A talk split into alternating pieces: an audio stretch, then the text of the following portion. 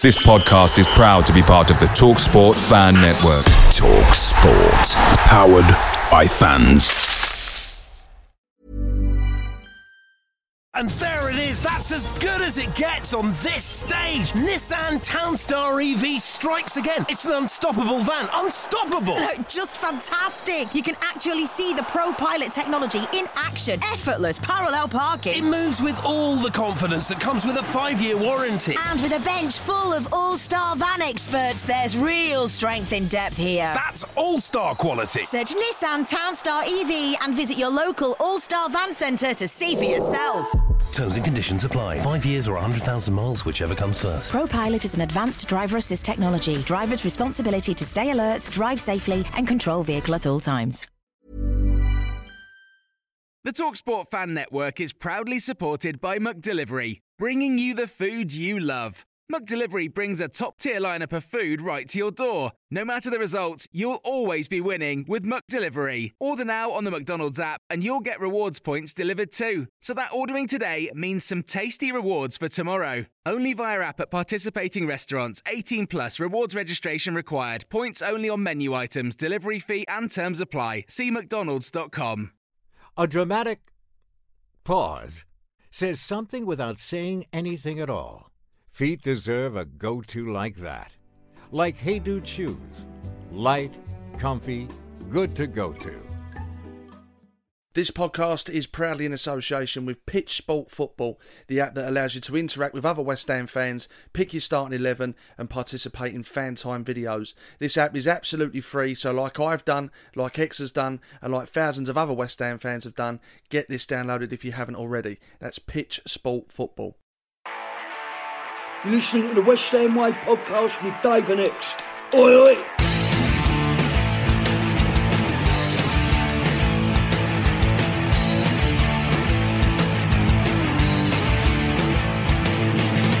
Hello and welcome to the West Way podcast with myself, Dave Walker, and serial ITK blogger, ex-WHU employee. In the absence of a game to discuss, we'll be talking to Andy Byrne from the West Ham protest group Hammers United to understand who they are, what they've achieved, and what they want to do moving forward. Andy will also take questions from patrons of the West Ham Way. Sandwiched in between this conversation will be the latest news and views from Ex. This is what's coming up on tonight's show.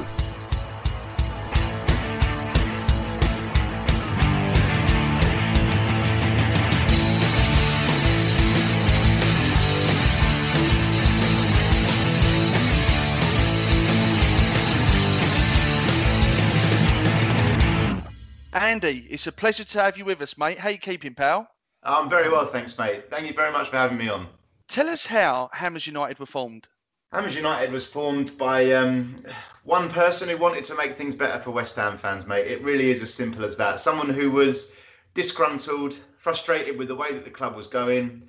Someone who, unfortunately for him, um, took matters into his own hands.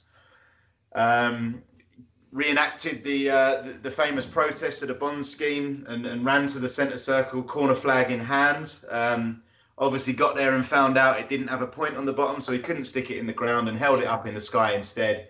Um, landed himself a football ban in order and is, um, you know, will openly admit that he's he's put himself in a difficult position now, and there's things that he would like to do that he can't do. You know, not least go and watch West Ham, um, but also there's things for Hammers United that he'd like to do that he can't do. Um, but you know, from from that frustration came came conversation, um, and he decided to, to to channel that in what what he believes is the right direction. And it really was as simple as him sitting down with someone else in a pub over a beer, saying, "Is there anything we can do? Is there a void we can fill? Is there a is there people we can people we, we can get together?" And, and really. The, the question was as simple as can we make things better for West Ham fans? Can we improve things at our football club? Um, can we give it a go? And that really was the long and the short of, how it came about. Yeah, and the person in question is Paul Colbone, who is AKA Bubbles. Um, how did you get involved with him and the rest of the crew on this? Well, I was on my own um, own personal crusade, I guess you could call it, to, to try and um, uh, to try and prove some of the um, some of the comments that are sometimes made about the owners of our football club. People people sometimes accuse them of um, of being dishonest, and I thought, well, can I find can I actually find something where they have been dishonest? So, so I thought there's a a quantifiable statement in the statement around the waiting list, fifty thousand. Um, so what I did was I began writing to the club about whether they could um, publish everyone's waiting list positions. Um, and prove that essentially prove that there were 50,000 people on the waiting list. I had around a year's worth of correspondence, um, and I ended up sending that correspondence to Hammers United, um, and they they called me and said, you know, do I want to sit in on a committee meeting, see what the group's all about, um, and it kind of went from there. Nice one, mate. And, and what is it, you know, exactly Hammers United are about? Let's just say you're going to do your mission statement. You're going to sum up what what you stand for um, to to the listener, um, and just tell us what what exactly is the is the point of Hammers United. Of course, yeah. I mean, what we stand for is um, is is your club, your voice, really. So we're an independent supporters association, um, and we're FSA affiliated. And really, what we've what we we've been working on um, since our incarnation was the first thing that our members asked us to work on, which was establishing an independent supporters group. Um, there are also two other things that we are we are currently working on. Um, one of them is quite a big project going on in the background that we have a lot of discussion around, which is, if you like, the the, the vision for for the future of the future of the supporters at the club, the role that they might play. Um, and then the other one is probably what a lot of people know us for, and let's be frank, probably what a lot of people joined up for, um, which is the fact that we, our current position is one where um, we would like to see a change in ownership at the club so you've kind of spoke about that you want to enter dialogue with the with the club, but you want to remain independent. Um, uh, how is that possible? I mean, like myself and Dave, we've been to these meetings. They talk about certain things, and you're told, right, you've got to sign a non-disclosure form. You can't talk about this outside. How, how are you going to be able to get the club to trust speaking to you? But then on the flip side, not uh, you know, not go against what you've just said there and be um, transparent and independent. I think it's a difficult task, um, mate, and I think uh, you know we we're fully aware that this has been this has been tried um, many times before, and we're mm-hmm. fully aware that people have been frustrated with how um, with how things have, have, played out many times before, and we're we're under no illusions that me we may well try and fail. Um, and I'm sure our intentions are no different to anyone else who's, who's tried to go down this road before. And, and those intentions, as I said, really are as simple as trying to improve things. Um, I think there's a couple of things that that stand us in relatively good stead. One would be that we've um, repeatedly refused the offer of the club to join the official supporters board, and as our membership has grown, I think that I think the club have um, have respected that and have, you know, t- to their credit, asked us to be involved in in the in creating an independent construct that we then invite them to. Um, I also think that that as an independent supporters group, um, a supporters group, if you like, who was not formed by the club, um, we need to stay true to our members, and and and we can stay true to our members in terms of I think if we feel that you know the process is not a transparent one, um, is not a genuine one, then you know we can report that back to our members, and we can um, step away and still remain uh, an FSA affiliated group, albeit one that wouldn't be in the position that we'd like to be in, which is a position where we're trying to um, resolve things on behalf of our members. Mm. I think what the group stands for will resonate with a lot of West Ham fans. It already has in a short space of time. However, in recent times, there was another outfit that presented themselves to West Ham fans with a similar mission. They were called the Real West Ham Fans Action Group. And let's be honest, it was an absolute farce. What makes you guys different to them?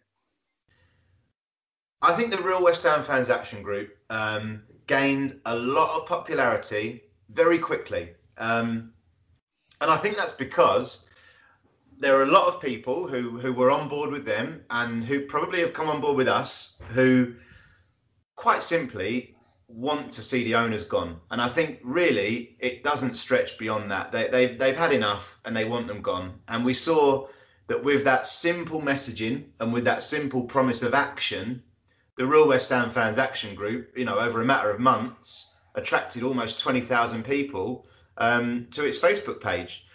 However, they, they were kind of, uh, you know, I'm not trying to I'm not trying to point fingers here, but kind of boom and bust in in, in a sense that they they boomed very quickly, um, and then almost almost kind of busted quite quickly as well when um, you know for, for for a number of reasons people. Um, the action that was planned didn't quite pan out in the way that it was planned, let's say. Um, I think we've taken things a little bit slower um, and our messaging has evolved. Um, we've tried to set ourselves apart um, from being a protest group to, to being an independent supporters association. Um, and you know, we, we began with with one with one simple message, which is what I've touched on, which was which was that our members in our inaugural meeting asked us not to join the official supporters board. Um, and we actually spent about a year, um, almost a year, lobbying the club for um, an independent supporters construct. And so that, that, that time was, although rapid in the context of perhaps other supporters groups around the country, not rapid growth in, growth in the context of the real West Ham fans action group. Um, and our first protest, actually our static protest outside the London Stadium, was actually a protest for for independent dialogue. It was only after that first protest um, that the messaging changed, and we kind of supported uh, the the GSB out movement that had been growing over that time. Um, so I think hopefully with that with that slow growth, with that um, independent status, with that FSA affiliated status, I'm hoping that we can um, we can put something in place that has some some longevity to it. I mean, you've said there that you don't want to be a protest group as such, um, that you, you want to be a supporters group. But then, I guess the way you've kind of gained, uh, you know, publicity, I guess, and the and the thing that you're most known for is protesting. Um, so, is that not a little bit contradictory? I, I, I would agree that we um, that we have gained a, a, lot of, and you know, you've only got to look at when our membership started really picking up, um, and that was around the time that we were organising protests. Um, so I think a lot of people do see us as a group who perhaps lead um, or are certainly involved in leading on that GSB out movement. It's not our movement; we didn't create it, um, but we're certainly involved in leading on it. And that's as much as that's um, fantastic, that's put us in a strong position um, in terms of the number of members that we have. And it's also a stance that we certainly will not change unless we're instructed to do so by our membership.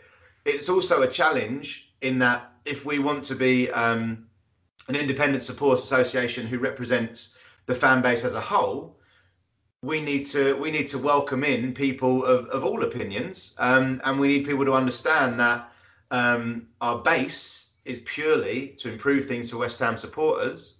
If that means being in protest, and if that means um, organising GSB out protests against the individuals who own our club, then that's what we will do as a supporters group. And if it means changing that stance and doing something different because people are asking us to do that, then again, that's what we'll do as a supporters group. Okay, fair enough. Um, what what do you think the group's achieved so far?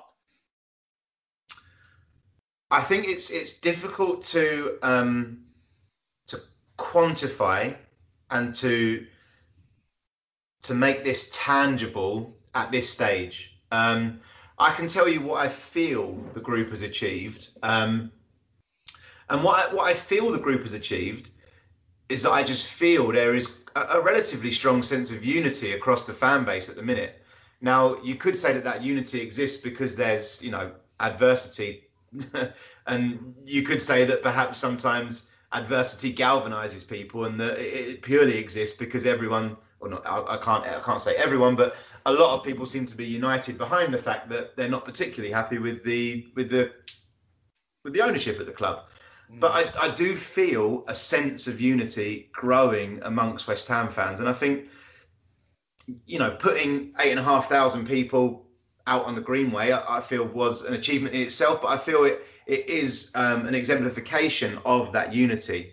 Um, I think, in terms of what we set out to achieve, um, which was to improve things for all West Ham fans, the journey to do that can only really begin if an independent construct with the club is opened up. Um, and so a lot of our time has been put into trying to get that right and hoping that we can get that right. And so I think the first thing that we could actually tick off as a as a quantifiable achievement would be getting that construct in place. But I think as a as a less tangible achievement, I would say that we've we've helped to create some some unity among the fan base. Mm, yeah, definitely. I mean, I think fans have definitely united. I mean, that march that uh, or protest, uh, what you want to call it, um, one of the last few home games, obviously very well attended. Um, got a lot of publicity, was in the newspapers and, and, and so on. So you've definitely got your the sort of the movement well known as such. Um, I think when you look at this though, um, you're only really going to continue to get that momentum if people feel that action is is actually happening in in the sense that you're meeting with the board, um, you're actually changing things at that level. Um, I mean, do you have a sort of realistic deadline when you you're going to say we have to have had communication by this point? I mean, how long do you keep going and trying to get communication for? No, we don't. We don't have a deadline um, on when that communication needs to happen, and, and ultimately, um, we need to be guided by the fan base, um, and that's something that I want to try and uh, touch on a little bit later on. Is how we're how we want to go about being guided by the fan base on, on that respect. Um, I think what we have to try and do is is decouple the ownership of the club and the um, and the opportunity to work with the club, so to speak. So um, I think we can, you know, if, if people want us to, I think we can remain in protest indefinitely. And I think we can organise protests indefinitely until such time as either the fan base decides that they're they're happy and they don't want to protest anymore, or such time as the, the, the club is sold and we're under new ownership.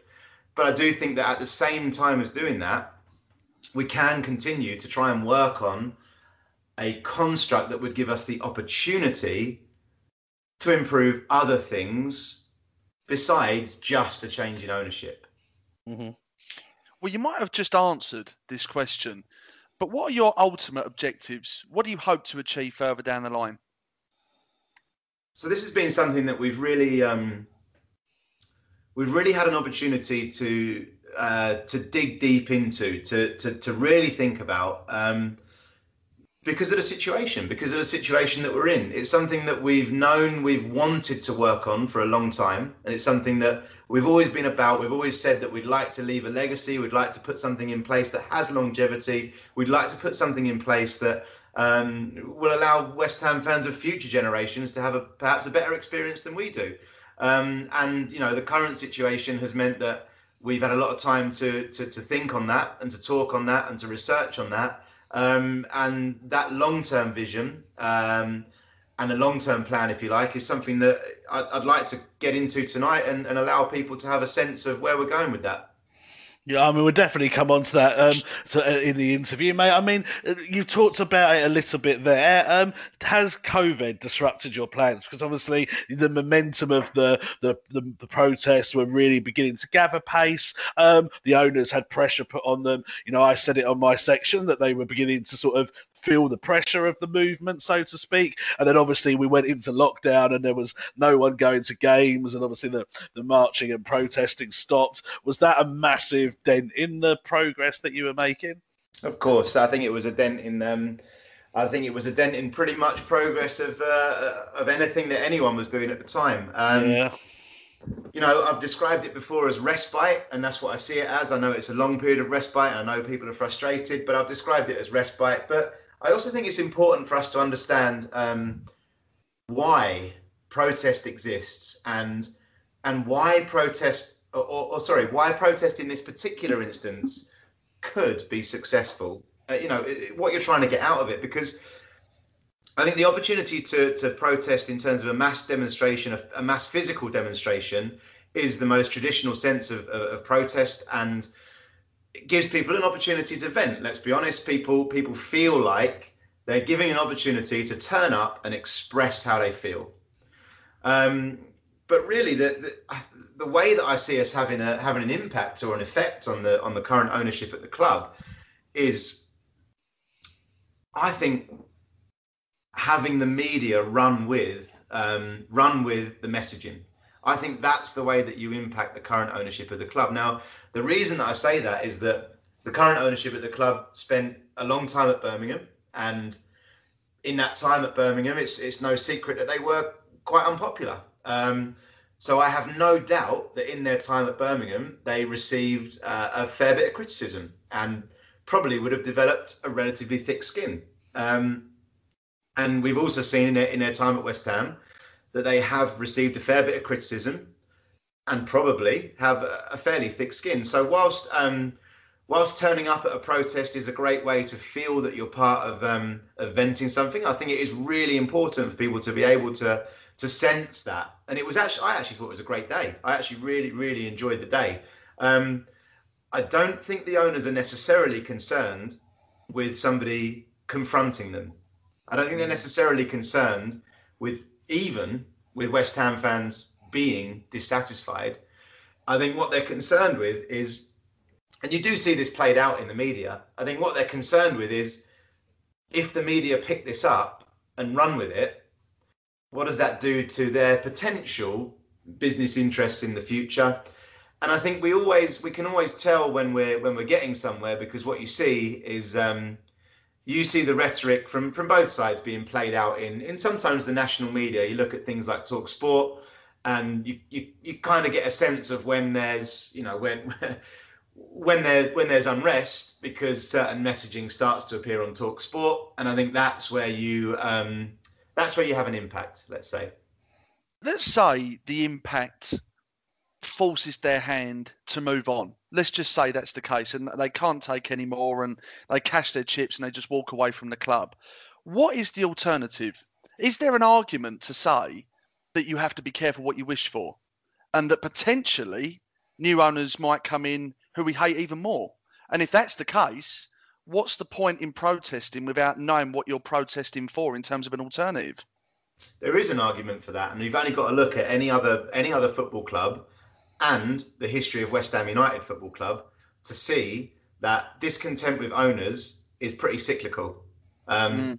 You know, I've said on I've said on other podcasts before. I can remember um, when I was a, when I was a lot younger, buying myself a, a St George's Cross flag, painting in black letters brown out across the front of it, and standing outside the standing outside Upton Park. I think it was a night game, maybe Southampton at home, standing outside the boardroom. And you know, I can remember getting that flag on the telly at Villa Park, and like you know, it's mm-hmm. it's cyclical, and, and and I've no doubt that um, if we carry on doing things as we've always done, and by that I mean owners and supporters, I've no doubt that whoever the new owners were or would be in another five or ten or fifteen years time, like almost every other club in the country, we'll find ourselves back in that cycle again. I think that's where where Hammers United have done a lot of thinking and again, it comes back to what, what I'd like to talk about tonight about what can the impact of a supporters group be? What can the impact of fans be to try to make sure that we don't end up in that position again with whoever those new owners might be? I mean, is it quite simply we need a, a billionaire sheikh? Is that literally the answer? I think you have to. I think you have to ask yourself, and this again is something that that we've done some some thinking on. I think you have to ask yourself what you want out of your football club, and I think this is where sometimes um, this is where the disconnect I believe stems from, because uh, the logical answer to to that would be, well, I want my football club to win. Mm. But I think if you step back from that a second and think, is that actually what I want? Is that really what I want? I just want my football club to win games. Because if you asked a five year old what they want, they would say, I want my football club to win games. Mm. But as you become almost indoctrinated in that world of going to football or supporting your football club, and as you become an adult, you start to realize that it's about a lot more than that. And I had this, uh, it, it, was almost, a, it was almost a realization actually in, uh, in the last World Cup with, with England. So I for a while, I, I, think, like many people, I'd kind of fallen out of love with watching England.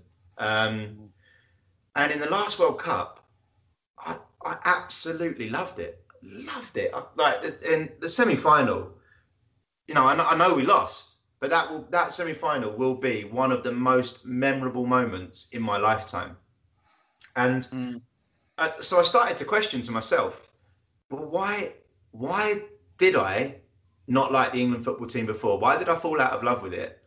And then why did I enjoy that World Cup so much? We didn't win.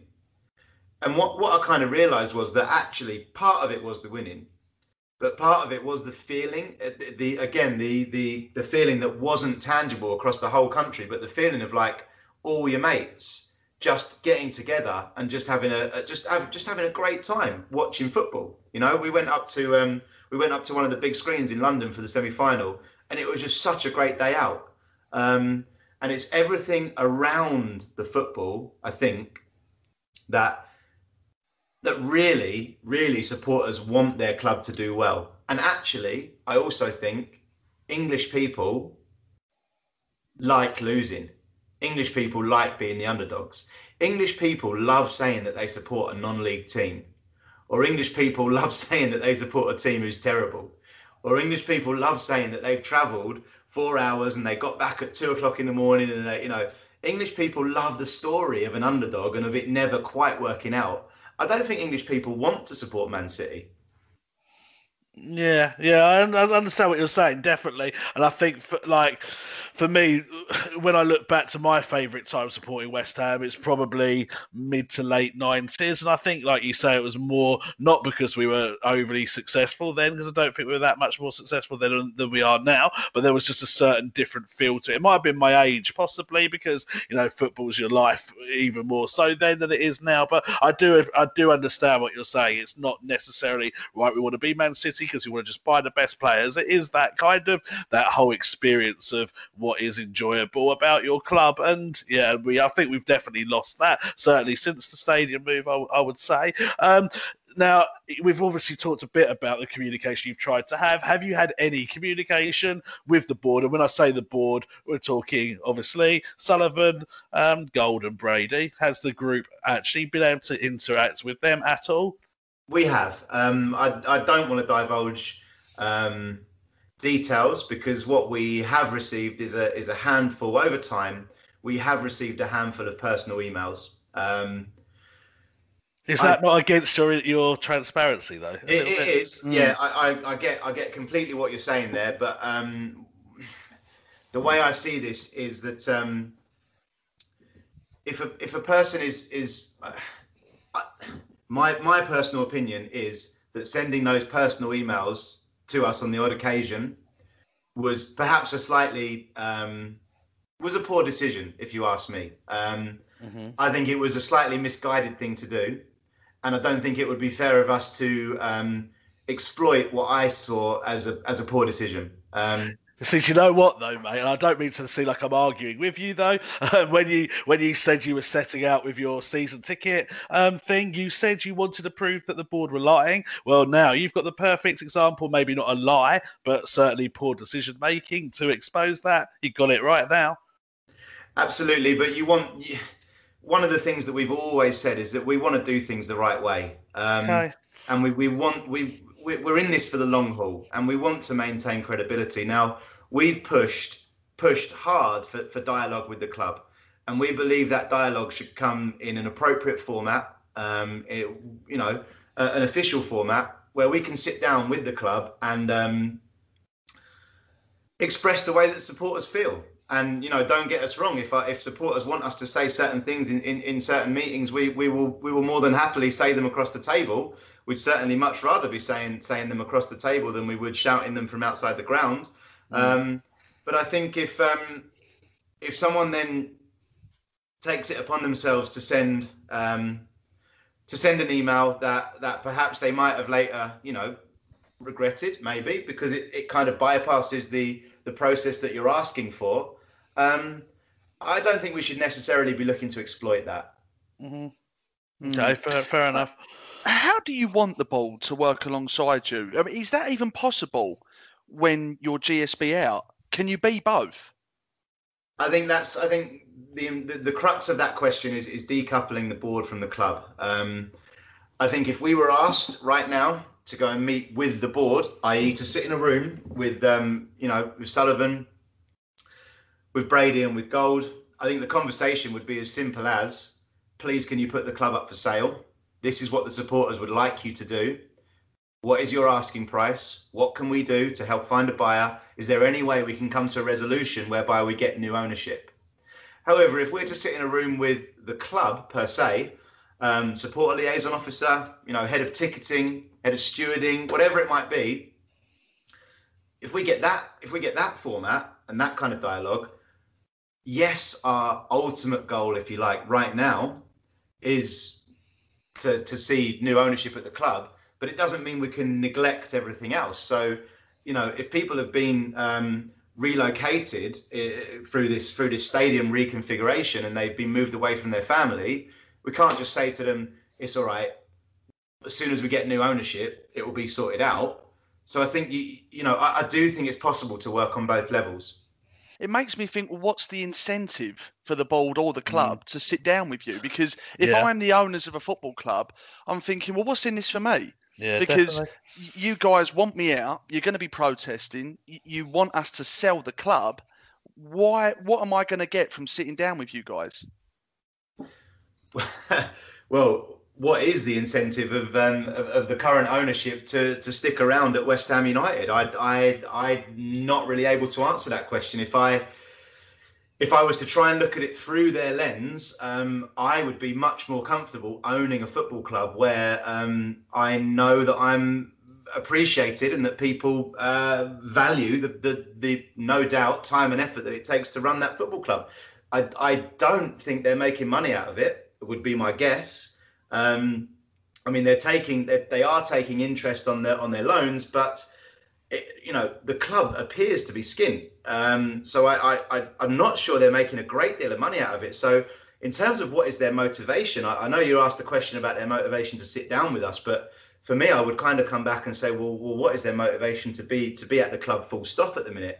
Um, I understand that it is kind of a juxtaposition to say, well, look, we, um, you know, we, we don't like the club, but we do like the club, is almost what I'm saying. But unfortunately, that is the, um, the, the unique position that football fans do find themselves in, where they have that internal struggle of, I love my club, but I also hate some of what's going on, on at my club. But I can't I can't leave. I can't go, I can't go and shop at another. You know, I can't go can't can't go to, to Millwall. I can't go and support Millwall. I'm stuck.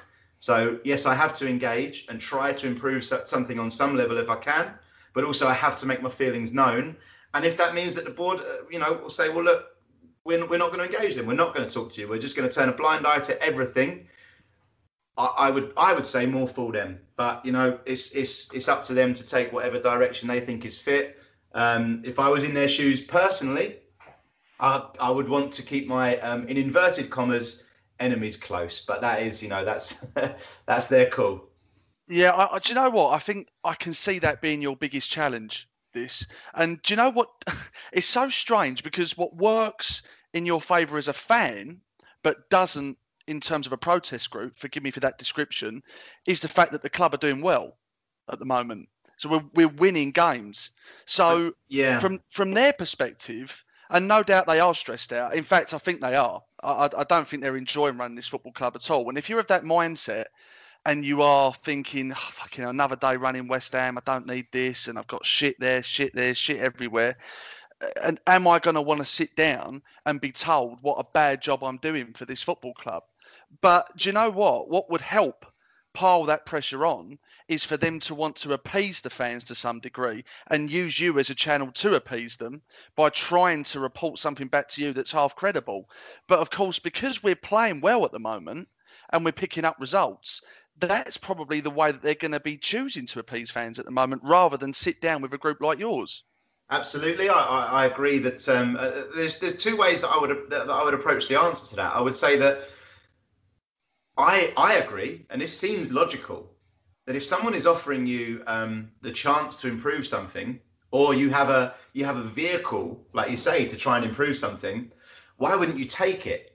And I think a lot of people would have asked that question a lot of times over the previous ten years and the only answer that I could come up with, and this is not an accusation, this is just me trying to think logically, is that you don't care. Because if you, you know, if you see, right, okay, um, taking London off the badge would appease the fans. Let's just take something completely random. This would be, this would, this would stand us in good stead. This would help us out here.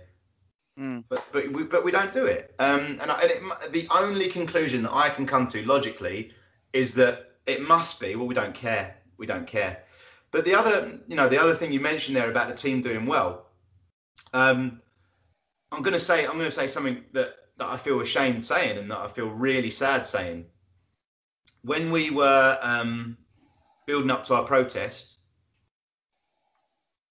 when the team were not doing well, I, I was I was kind of I w- I won't say I was enjoying it, but I was kind of thinking to myself, this could help our cause here. This could actually help us, and I and I'm you know I, I feel I feel horrible saying that. I feel horrible saying that. I'm I'm watching West Ham thinking, well, do you know what? If we do lose, this might actually help us out. And I think at the time it did. I think at the time, uh, you know, we can't shy away from the fact that we were we were doing really badly on the pitch, and I think it didn't cause wounds, but I think it opened up wounds that were already there. Um, and it did, it did, you know, encourage people to join up and encourage people to protest. Now I feel completely the opposite. Now I feel that the um, the conversation, and this is uh, this is I think the crux of the problem between owners and football fans. The conversation goes in the direction of the results, the transfers, what's happening on the pitch. Now let's be honest. No one has really got ultimate control over that. You can't control what happens on the pitch. And I think it's futile trying to control it. I think you listen to the rhetoric that they push out on Talk Sport when when they feel pressured, and that is, we've spent money, we've signed players, we've been unlucky. You know, my response to that would be, I don't actually care. the one thing, you know, ironically, that I wouldn't actually level at these owners, the one the one thing I wouldn't level at them is the fact that they haven't invested. I think they have. I think they have from time to time put money in have they spent it wisely? Have they got a scouting system? My opinion would be absolutely not. But now and again, I think they have put their money in. Have they got it back with high interest? Who?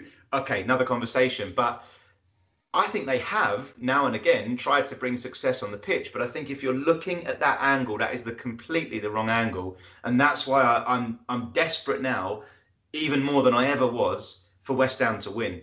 What I what I want is West Ham to win and then the campaign to go from strength to strength where people keep turning around and saying fantastic we love our team we love our club we love our manager you know brilliant Moyes the messiah whatever you know we're flying up the league we're into champion but we still need new ownership and this is what we need to get onto. We need new ownership because and that's i think the question that we've got to start to answer Mm. And that's what I was going to ask because ultimately, if the team is playing well, getting Champions League football, you're loving the manager, you're loving the players. What more do you want, really? And, you, and we've talked about the chairman um, of other clubs, not necessarily, or and chairman in the in the past of West Ham, that there's always been this kind of regular feeling that the chairman don't quite deliver. But if the if West Ham was to get Champions League football, then I, I think we'd be almost not greedy. That's not maybe the right word, but I'd kind of think to myself, what more do we, do they want? And so then what that leads on to is that you'd say maybe you know like you did taking London off the badge and it's things like that and getting the identity back.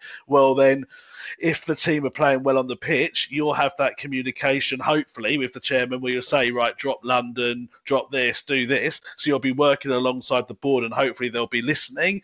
So then, are you still going to want GSB out at that point? I mean, uh, if I was them, I would say to you guys, I'm just thinking from their perspective, and perhaps that's what they did to the myself and Dave and all the other groups that attended meetings in the past. I would say, um, right, yeah, we will drop London. There you go. Right, tell us what else you want. Right, okay, we'll do that. We'll do that, and we'd keep you on the side that way, and then then surely you're not going to want them out anymore.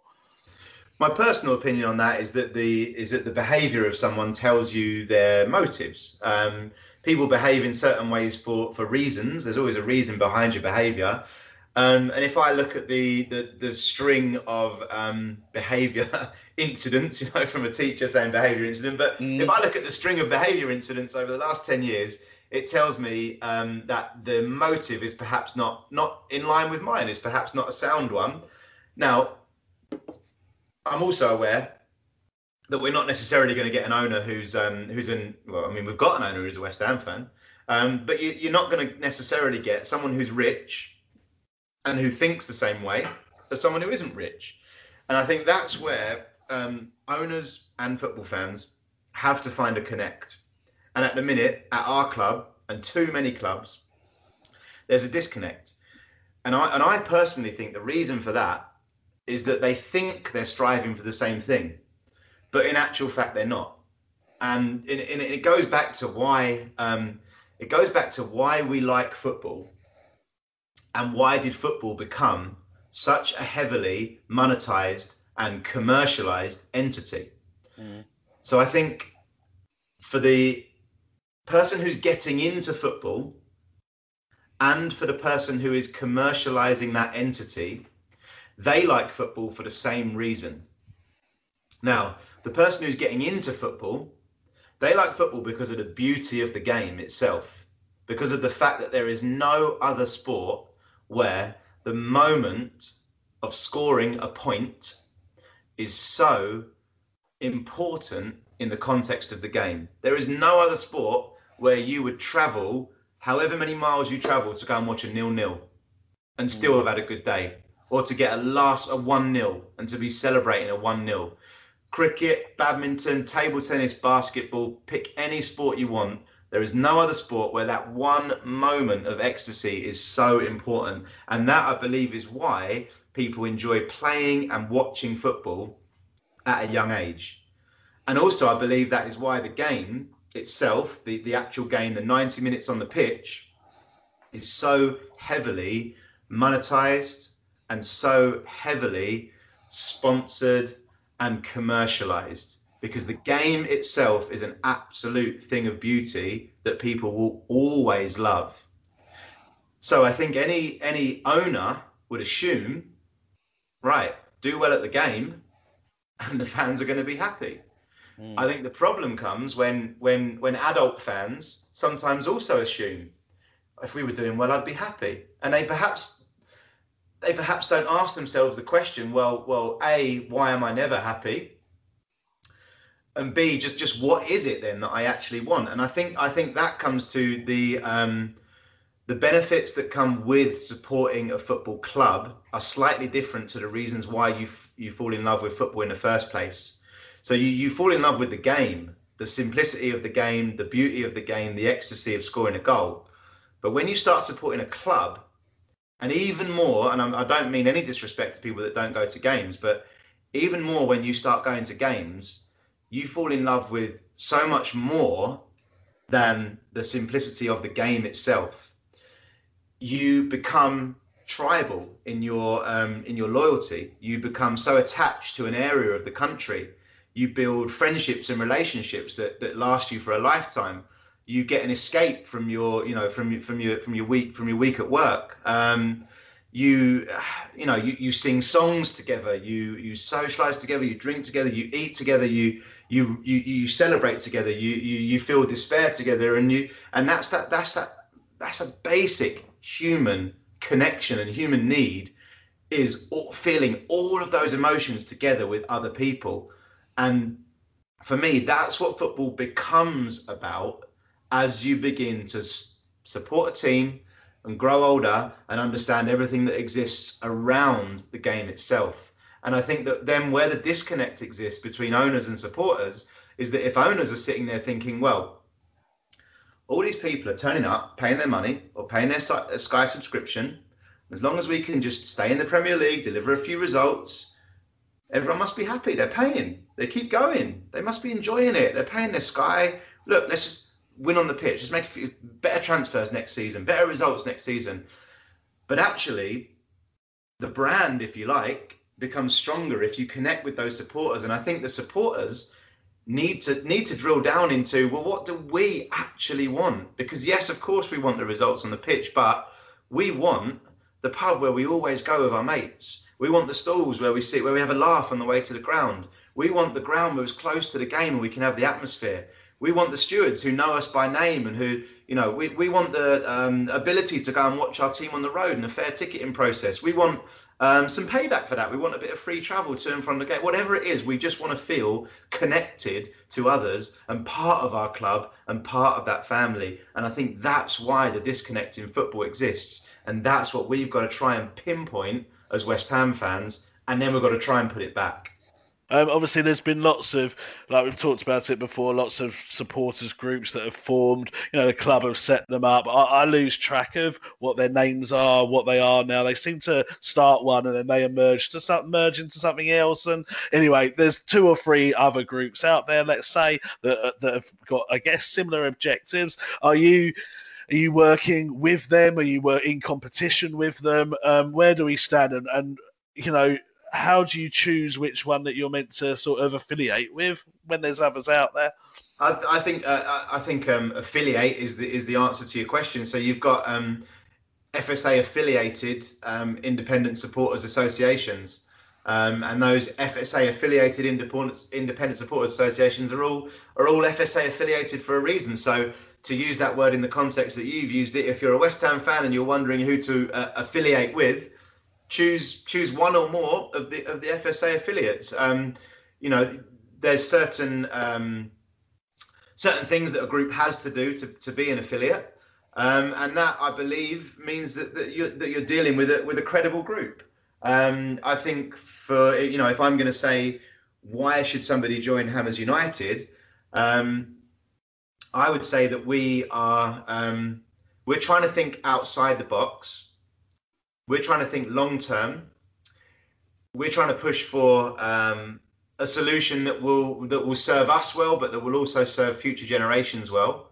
Um, and the, the first step of us actually detailing what we mean and and quantifying what we mean with all these nice sound bites and nice statements is um, a survey that we're going to have coming out in early December. Um, it's actually a survey that's going to be open to to, to any West Ham fan. Um, we have been in consultation with the FSA about creating this survey and how to how to push this survey, how to channel this survey, where to aim it, and they advised us don't don't restrict it to your members if it's something that you're trying to we're trying to establish some principles here, something to base this from. They've said open it out to everyone. Get as many West Ham fans as you possibly can to simply tell you what is it that they like about their club. It's their club, it's their voice, get them, get all of them, whoever they're affiliated to, to fill out the survey and give you some principles to start working from, to start to actually pin down, nail down some of these specifics behind some of the nice sentiments that you have as a group. Andy is going to be answering more questions, this time from patrons of the West Ham Way after this. X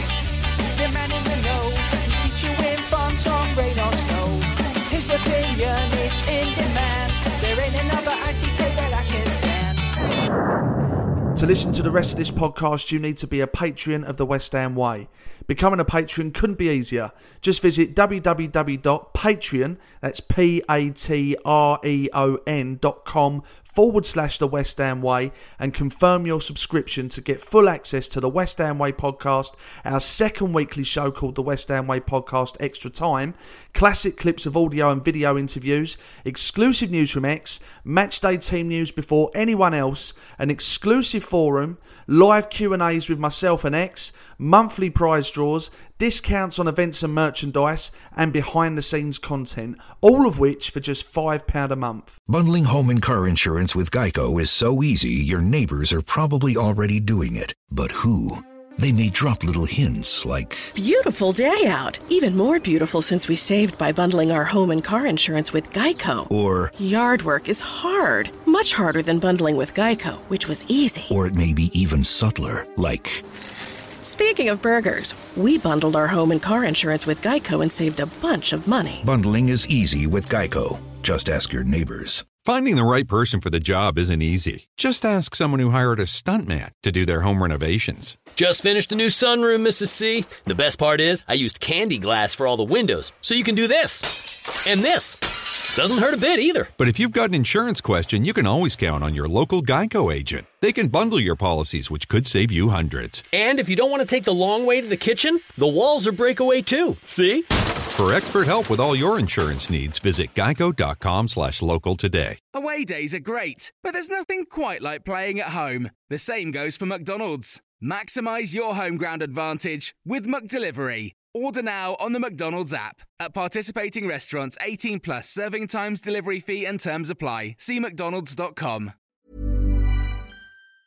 And there it is. That's as good as it gets on this stage. Nissan Townstar EV strikes again. It's an unstoppable van. Unstoppable. Look, just fantastic. You can actually see the Pro Pilot technology in action. Effortless parallel parking. It moves with all the confidence that comes with a five year warranty. And with a bench full of all star van experts, there's real strength in depth here. That's all star quality. Search Nissan Townstar EV and visit your local all star van centre to see for yourself. Terms and conditions apply. Five years or 100,000 miles, whichever comes first. ProPilot is an advanced driver assist technology. Driver's responsibility to stay alert, drive safely, and control vehicle at all times.